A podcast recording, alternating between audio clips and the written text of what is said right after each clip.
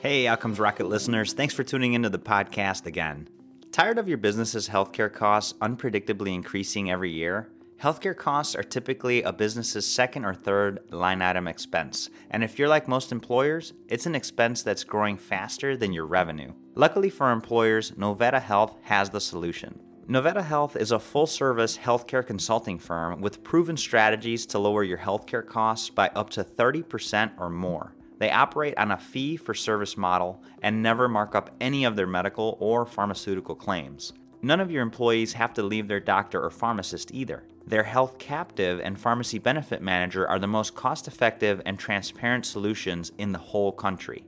What they do is not magic, it's just honest. So if you're tired of overspending on health insurance and want to learn more, visit outcomesrocket.health/save for a free spend analysis to see how you too could save by switching to Novetta Health.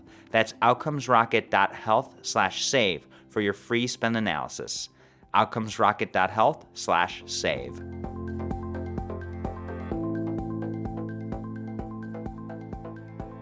Welcome back to the podcast. Today I have the privilege of hosting Dr. Jean Wright.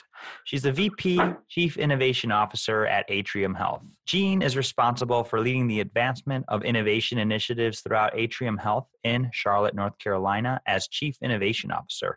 Her focus is on working with teams to raise the bar for patient care and population health through human centered design, business development, and novel medical technologies. Dr. Wright practiced as a pediatric anesthesiologist and intensivist. She held positions as physician executive at Emory, chair of pediatrics for Mercer, and executive director for Memorial Health's Children's and Women's Hospital in Savannah, and was a chief medical officer for Carolinas Health System Northeast. She is a health services researcher, has served on federal advisory committees and given testimony in the U.S. House of Representatives and U.S. Senate. She's an outstanding guest, and I'm super excited to dive into some of her thoughts on the health business that we're all in. So, Jean, it's a pleasure to have you on the podcast today. Well, thanks so much for inviting me. I'm I'm excited to uh, participate in this conversation. So lots happening in healthcare. There, there certainly is. So, so Jean, anything that you want to share with the listeners about you that maybe I didn't cover in your intro? Well, let's see. I think you've described the fact that I have a clinical background and a business background, and often kids that when I went to business school, you know, I realized, oh, there's a whole class you can take on innovation. There's a whole class you can take on analytics. And realizing that was in the mid 90s when I took them, they were really uh, formative to uh-huh. my looking at healthcare both as a physician leader, a hospital leader, and now as an innovator. So I feel like I've had the good fortune of seeing healthcare from several different sides. That's really neat. Yeah, and and you you're definitely forward thinking, Jean, and in making that decision so early on. Today is act it, it's cool, you know, like to be to be in roles like that. But you saw it early on before it, it became the style or or really kind of the necessity. So as as we dive in here, I'd love to hear more about what got you interested to get into healthcare to begin with. Well, um, always wanted to be a doctor, literally from sixth grade on, which was pretty interesting because wow. I come from a blue collar immigrant family and no one had been to college, much less med school, but just aspired to be in healthcare. And frankly, 50, 60 years later, I still have that same passion. Wow. I love healthcare. I'm fascinated by it. You know, I'll watch anything on the Discovery Channel, even if it's not related to what I'm working on at the time. I think the intersection of, of humans, our health, and now technology and analytics and augmented reality is just I wish I believed in reincarnation because I'd want to do it all over again. Wow, that's amazing. So, what is it that got you so interested in it? In healthcare in general? Yeah, like I mean, it's from six to even after after death in real life. You, you yeah. So, like, why, why why why are you so interested in it? I think it's that common connection point of probably said way too many times high touch and high tech it's a mm-hmm. place where you can bring your interest in science and see it interact with the human condition. I frankly like going back and forth between those two extremes. Case in point, I've just come out of a meeting where we talked about social determinants of health and what we can do on a community level. Later this afternoon, I'll go into a discussion that's very technical and we'll have to do with how we look at analytics and how we can predict disease courses or disease pathways for patients, mm-hmm. and that ability to cross back and forth. And at the center of all of it is a patient. I think of an email, even though I don't practice anymore. I got an email this morning from a grandmother who's raising a grandchild, and she's desperate because she can't get into the healthcare system the way that she needs to.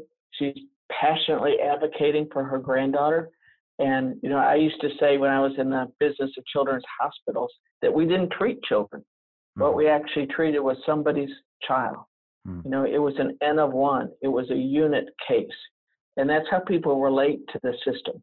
Although, as we'll probably get into the discussion further on, the system's not very well designed for that mass customization. It's hmm. not very well designed for us understanding what impacts the majority of people and then how do we fine tune it for you as a person. So that intersection to me just is drawing and compelling. Yeah, that's fascinating. It's definitely a, an interesting intersection for sure. High touch, high tech. So, today, what would you say is a hot topic that needs to be on every medical leader's agenda? And how are you and your organization approaching it? Well, I'd say top of mind for us is disruptive innovation. And I think if we'd had this conversation a few years ago, we would have all fumbled around our definition. We would have confused it with the bright, shiny object or the new, the new technology that had the wow factor. Now we're really understanding that disruption is not technology per se, it's a new business model. Hmm. So whether that's moving from volume to value or whether it's somebody coming with a new value proposition and bundling it in a different way, our systems are not very nimble at either recognizing those new business models or probably even more importantly, making a pivot and a change to that. So let me build upon that. I think an example that we have really kept a keen eye on is the whole field of primary care. I think for the last 25 or maybe even 50 years, primary care has looked pretty much the same. You yeah. go to the doctor's office, Dr. Um, Marcus Welby sees you, they write something in a chart. Oh, we advanced it. Now they put it on a computer. But pretty much the interaction, the payment system through insurance or your employer has pretty much stayed the same. And now we have a whole new uh, line of primary care uh, opportunities or threats, depending on how you see it in your market, around new forms or alternate models of care. Many of them are subscription based, some other are direct to consumer models, some are almost um, reduced down to the level of a chat bot. Those new ways of accessing not only patients but payers is about to disrupt the typical relationship of health plan, patient, and the health system. Mm-hmm. And so when when we've been turning our eyes around looking at what are the things most likely to disrupt our industry, once you look past the government and its impact on movement to value-based care, which has been great in theory, but still been very slow in development. We see, like in our own market, there's probably 40 disruptors in the space of alternate models of primary care that we know that are out there, that are growing. Most of them, in fact, almost all of them are backed by venture capital funding and they have a different business model and they have a different metric of success. And for physicians who are frustrated right now, they're likely to jump ship and go to those kind of models. For patients who can't get access into the system, they're likely to jump ship. And then for a whole generation, frankly, that's very comfortable doing everything on a mobile device, whether it's a phone or iPad or, or an old fashioned telephone, they're likely to jump ship. So we're keeping a, a keen eye and, frankly, trying to disrupt ourselves in that space as well, because it's a question of be disrupted mm-hmm. or disrupt yourself. And for big, healthy, successful systems, disrupting yourself at the peak of your performance is really, really hard. For sure. Yeah. And it's sort of the, the whole example of like a Kodak, right? I mean, you're at the peak of your performance, you got a solid business, you're adding value, and then digital comes through and just sort of changes things. and, and right. so, what do you do? you know, right? And a, you know, just as you're alluding to, we have become believers and subscribers in, in Clay Christensen's theories of disruption. And frankly, it has really helped us separate the wheat from the chaff. And we can see that uh, phrase he often uses when is something good enough? You know, I'm mm-hmm. I'm a mom, I'm a busy working executive, and so when my teenage mom calls me on Friday afternoon and she's all the way across town, which on Friday afternoon is an hour drive, and she says, I have a sore throat. But tomorrow I want to compete in uh, gymnastics competition or a cheerleading competition. I'm thinking, what's good enough? And frankly, what's good enough for her in that situation, I'm thinking, hmm, all I really need is a throat swab, a throat yeah. Virtual visit won't get me that. So I'll send her to an on demand clinic, a proprietary on demand clinic and I give her some coaching of what to say, and then I mm-hmm. get on the phone with that person 25 miles away. That's good enough. If you had asked me five or 10 years ago, would I ever send my child to somebody other than a board certified pediatrician, probably attached to a major children's hospital, there's no way I would have thought about it. Then today we look not only is it CVS and Walgreens and Walmart and other groups, but even things like Walmart are talking about behavioral health right? Services that we would have thought were just too hard to bring into a mass customization model, and yet they're venturing into that. So, um, just as you made reference to, we Kodak underappreciated that people wanted something that was just good enough, or there were several other players at the time, but that's always the story they tell. Just like blockbusters underestimated Netflix, and the stories go over and over and over. So I think in healthcare, many of us have kind of chafed and said, mm-hmm. well, those stores may work for retail industries, or maybe cars, or maybe cameras, but they don't work for healthcare. And we're learning they work for healthcare. Yeah. Good enough is good enough. Or getting to non consumers, for example, when Walmart starts offering behavioral health, we pick up non consumers, non users, people who, frankly were disenfranchised or couldn't get into the system because it either wasn't cheap enough or they couldn't get access to it. Yeah.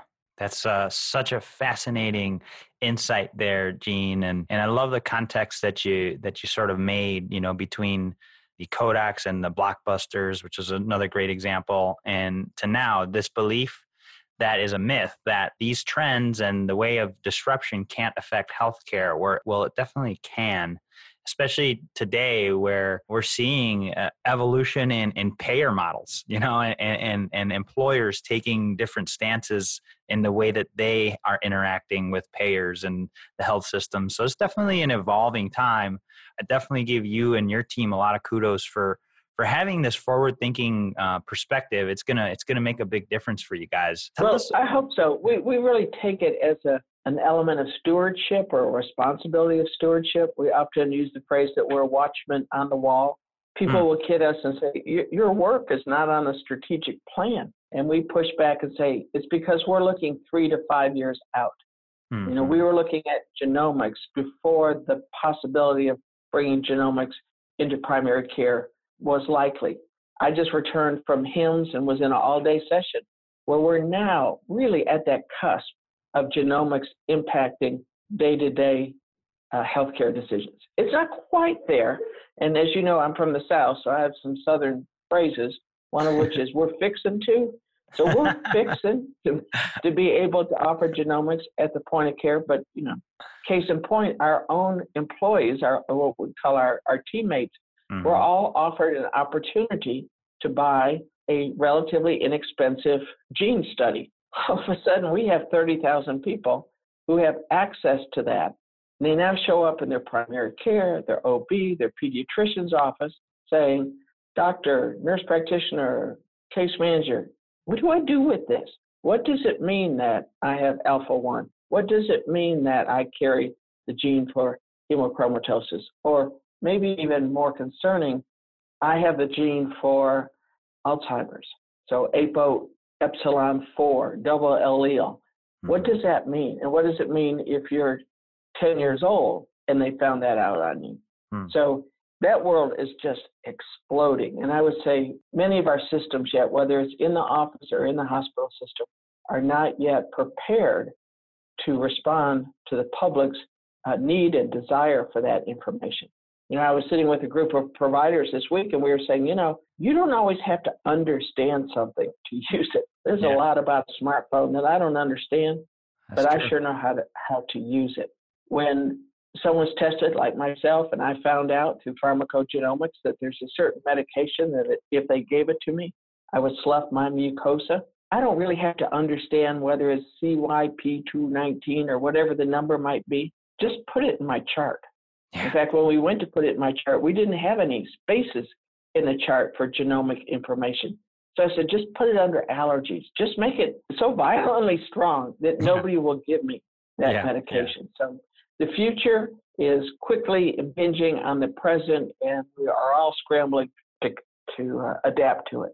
Yeah, such a fascinating uh, space of genomics, and and I, and I love your love your point here, Jean. You don't have to understand it to use it, and just as long as you you could realize the benefit, get the outcome you're looking for. I think that's such a great piece of advice.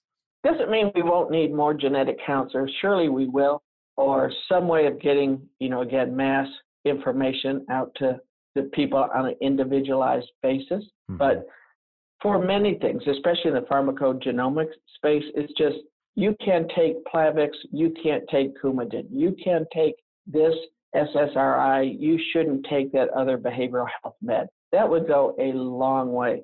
You know that when people are receiving care for behavioral health issues, most people spend at least $400 out of pocket before their psychiatrist or their family physician or internist, whoever's doing the prescribing, gets them to the right med or the right level of med or the right combination of med. If they spend about $100 out of pocket and had some testing and sifting beforehand, you know, wouldn't it be fascinating to see if they could get to that right combo sooner?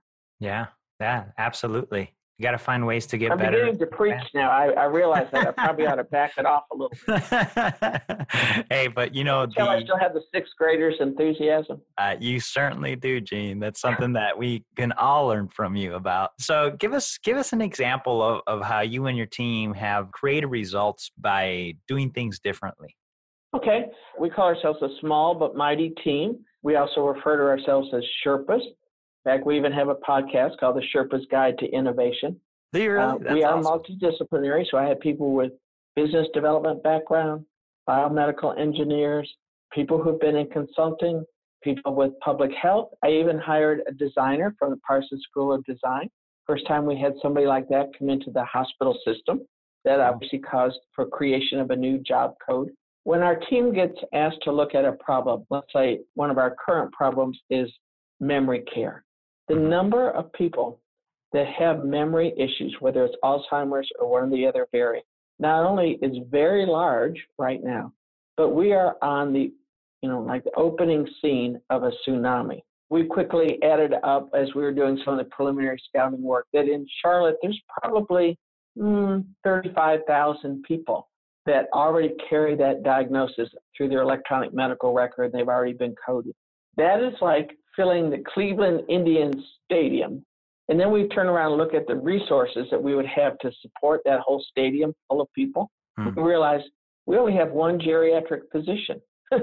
it would be like going to a, a, a big sports stadium and only having one bathroom or one hot dog stand or one guy selling beer you know, which would probably be the real crisis for the stand. Um, but literally, you know, as you can tell, I use a lot of visual representations because yeah, people remember that way. Well, it's not going to be very long till Charlotte not only has one stadium full, but we're going to have two stadiums full. And yet, our way to scale our resources, the way to address people that are in the hospital. My sister recently was in the hospital for shoulder replacement. She has Alzheimer's.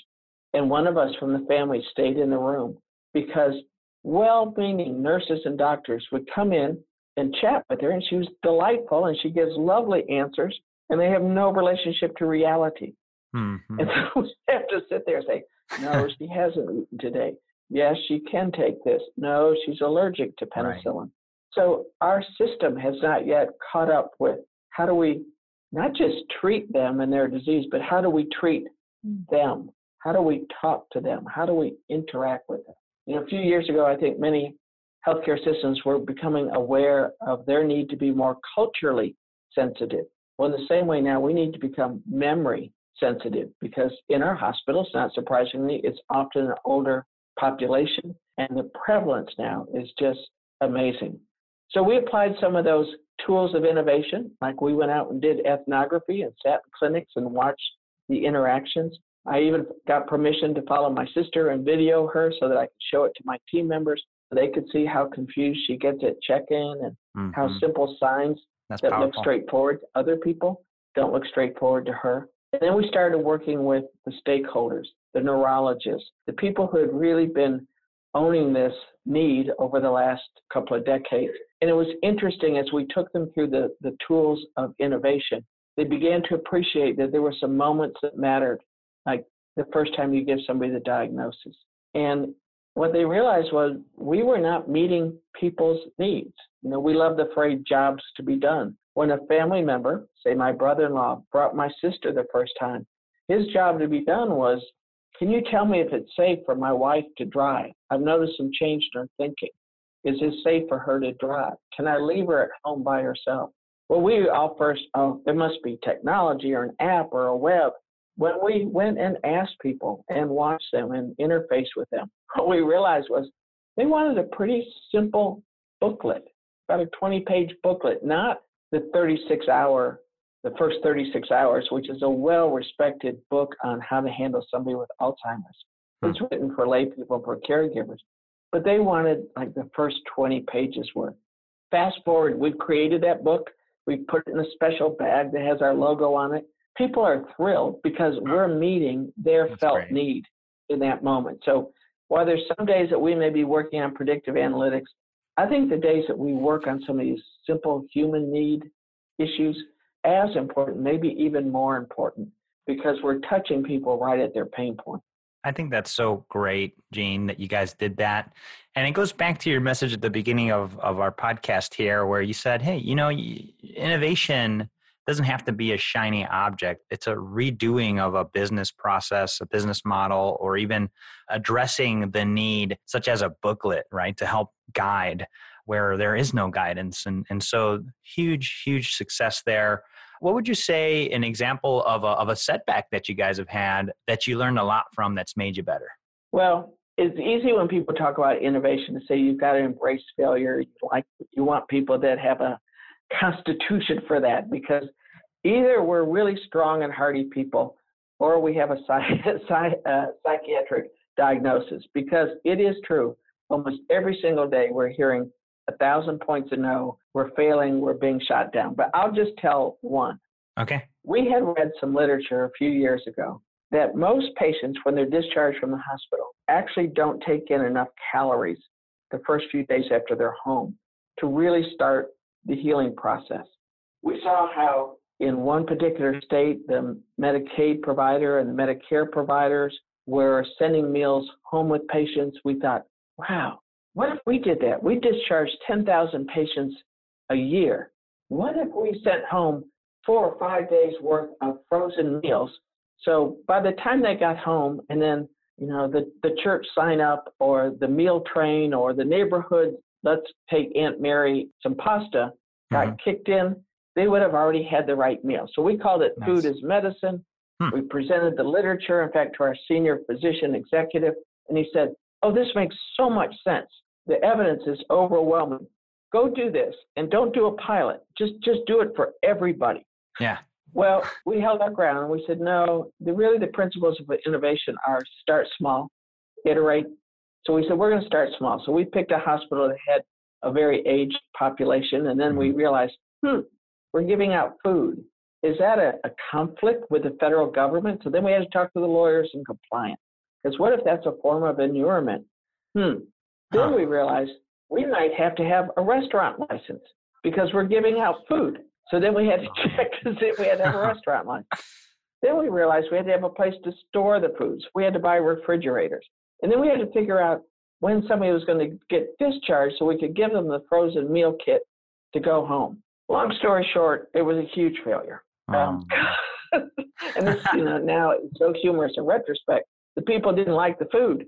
Oh boy. it tasted just like hospital food to them. and what they wanted was um, Home cooking. lasagna, and they wanted meatloaf and mashed Yeah. potatoes and gravy Yeah. and fried chicken. Of course, none of the things that our dietitians would have approved. And we kid that one guy on our team ended up eating the majority of the meals because we finally say, "Hey, I think there's 17 of those meals still left in the freezer." So, that is You know, awesome. What did that teach us? One, it re- reassured us that start small. You know, Yeah. Start someplace and really work the bugs out. Uh, We Mhm. heard about one meal prep company like Blue Apron or Hello Fresh. I forget which one. Yeah. But they started with a single customer and worked for six months so they could get the meals, the portions, the freshness, the delivery, all the bugs worked out. And many folks want to jump to that conclusion. We also learned we're not really good at being in the food business. I mean, if you've ever eaten at a hospital, you already know that to begin with. right. And this was not going to be our strong suit. So we finally chalked it up to a learning curve, let Will eat the rest of the meals, and then went on to another project. My goodness, some great, great insights there, and uh, you know, you guys take it and, and with a stride, and and you've you've made some some great choices based off that, and in the future, well, the programs that came after that, and Jean, you're a student of innovation. I mean, I know you you've you've spent a lot of time studying it and doing it. You know, some work with MIT and Harvard Business School, and on just you know studying what it is and and implementing it in in meaningful ways. So I appreciate you sharing those those tidbits with the listeners today. What would you say one of your proudest leadership moments has been to date?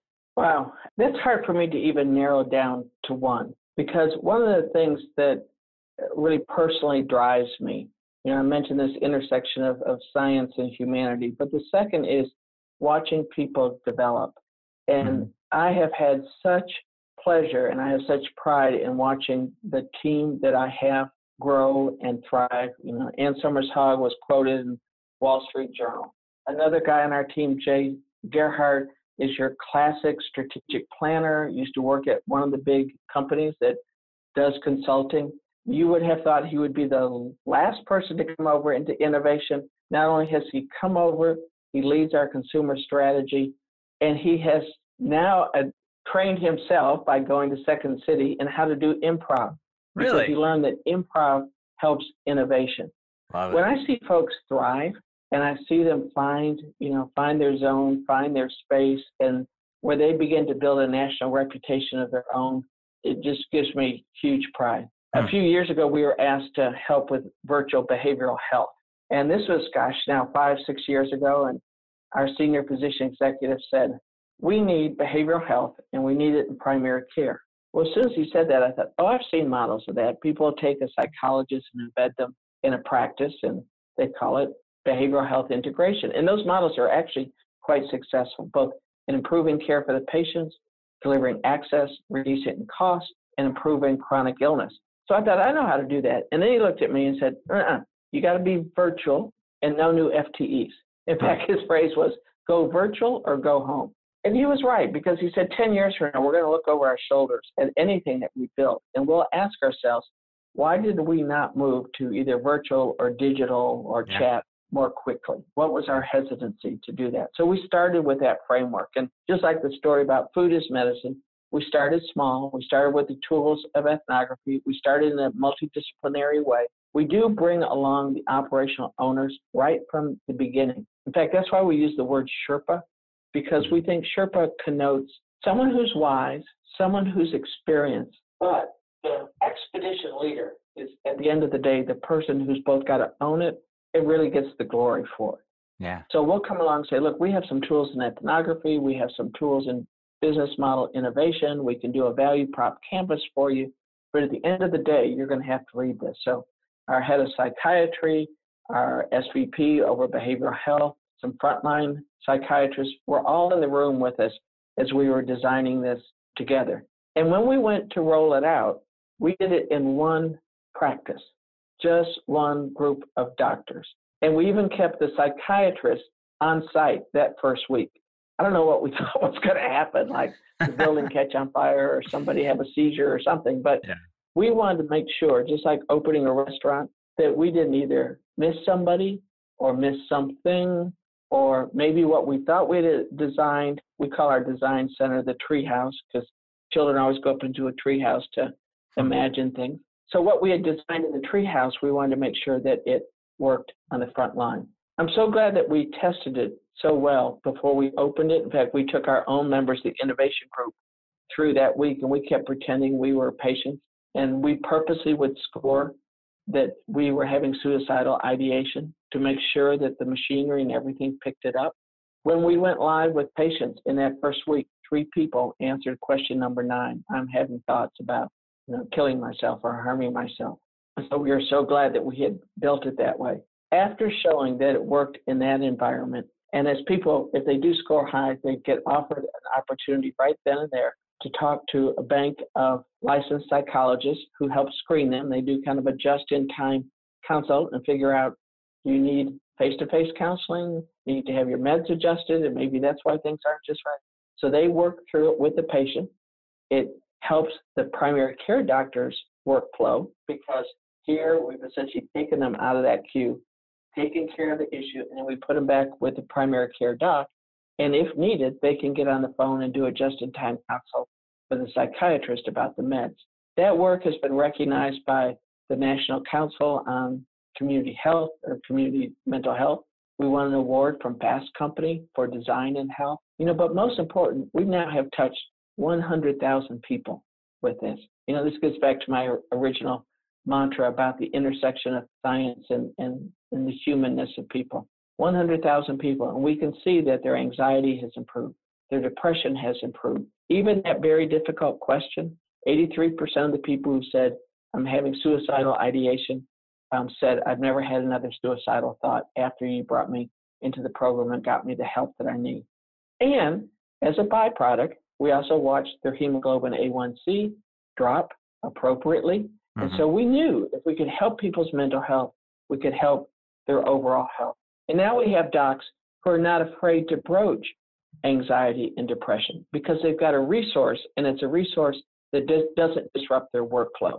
So I guess if you talk about a project that we are most proud of and has been referred to by others on the outside, it'd probably be our work in virtual behavioral health.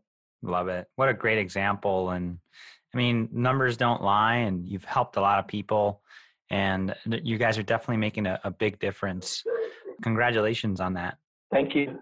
So, Jean, getting close to the end of our time together here, I wish we had some more time. This has definitely been a, a, very insightful conversation. Uh, I know the listeners are, are probably jotting down notes, hitting rewind, wanting to hear some of the tidbits again. Um, that's the beauty of podcasting is you could always go back and listen. Absolutely. so Absolutely. this part of the the podcast, it's a lightning round. So I'm going to ask you some some questions, five in total. Uh, you'll provide just lightning round uh, responses, and then we'll finish that with a favorite book that you recommend to the listeners. You ready? Okay. All right. What's the best way to improve healthcare outcomes? I think get on the front line with the patients. I think we've tried too long to improve it, figure it out from conference rooms, from PowerPoints, shadow patients, get out there in the space and watch, you know, both the handoffs that are occurring and the ones that are being dropped. What's the biggest mistake or pitfall to avoid? I think this runs parallel to question number one, and that's thinking you know the answer. We have up in the wall of our design area, fall in love with the problem not the solution. Every day we're being pitched by young startup companies who have the greatest gizmo widget technology. You got to go back to the problem and really solve for the problem. Just like we found out it was a booklet that people wanted, not a, a technology or an app. Love that. What do you do to stay relevant as an organization despite constant change? We approach life with intentionality. In fact, mm-hmm. we even use that phrase intentional serendipity. Mm-hmm. We put ourselves on field trips you know, we're here in Charlotte, and so we have the opportunity to go visit Lowe's, and we learn about how they're planning for the year 2040 and cool. how they understand that their mission is to love where you live. It's not sell you a great set of tools, it's love where you live. And hmm. so we can relate to that. We can go to NASCAR and see a highly regulated industry have to redesign itself every year. We can look at the banking industry. So we do field trip Fridays we host groups from analogous organizations. And sometimes we just go to things that are completely out of our wheelhouse. And invariably, you know, something comes back. That is so great. I love that. So, folks, something to think about. When's the last time you or your team took a field trip Friday and explored the business model of somebody else that's doing something completely different? You'd be surprised what you could apply there. Thanks for that, Jean. How about the last one here? What's one area of focus that drives everything in your organization? We often say our job is to accelerate the transformation of healthcare. If we can come in and help someone be first at something, that's great. If we can't help them be the first, all right, can we help them be as fast as they can in moving to that? And then are there some ways that we can help them skip some steps? So for us, many times it's taking people through a walkthrough of something that they never even thought they could do.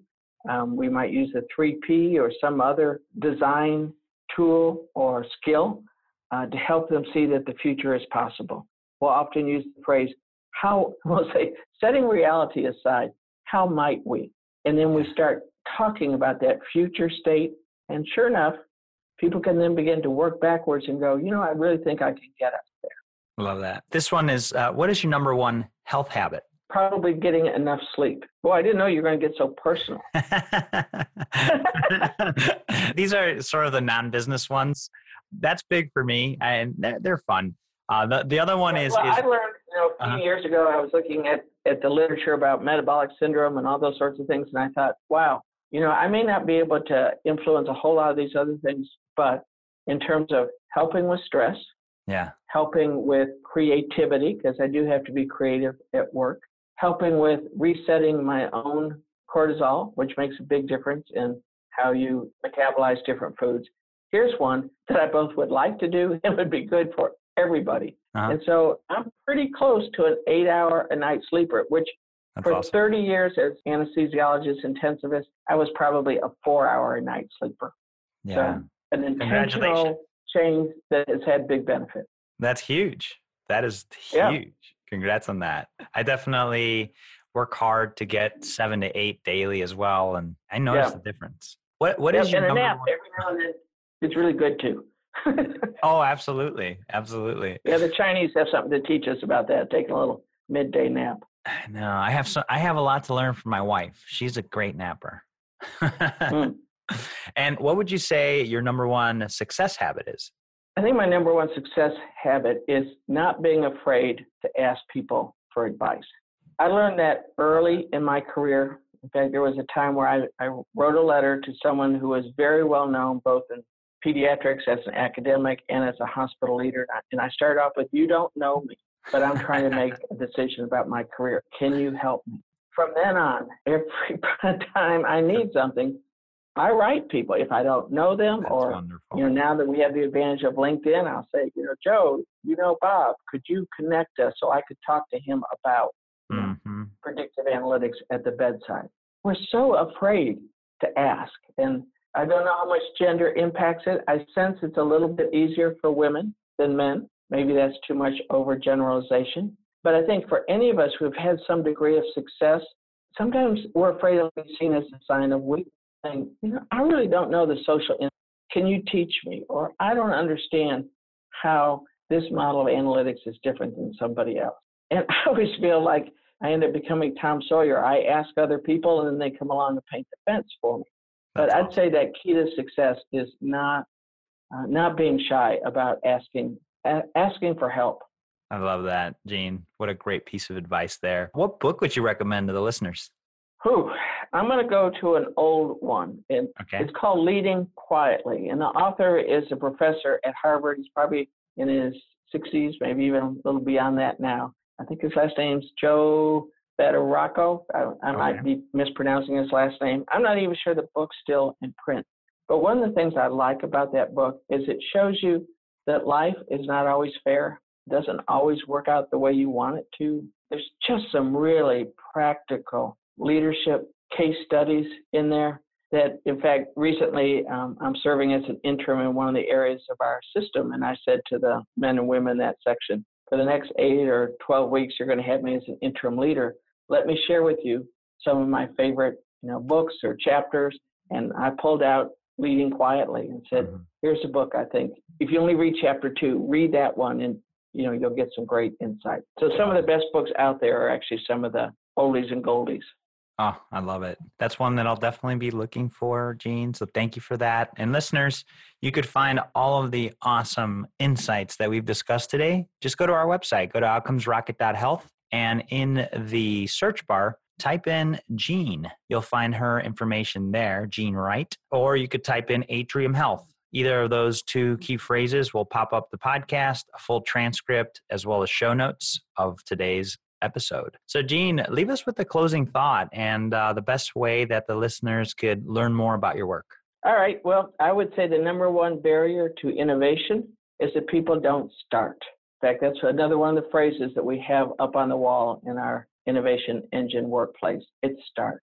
Start somewhere. Start small get over that barrier of inertia. And the people that are successful are the ones that, you know, that started someplace. Yes, we're on the web. We're the innovation engine.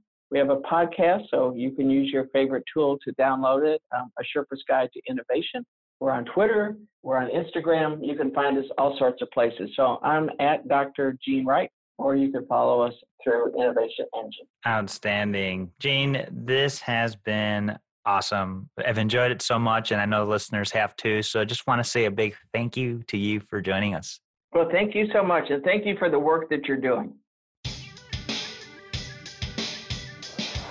Thanks for listening to the Outcomes Rocket podcast. Be sure to visit us on the web at www.outcomesrocket.com for the show notes, resources, inspiration, and so much more.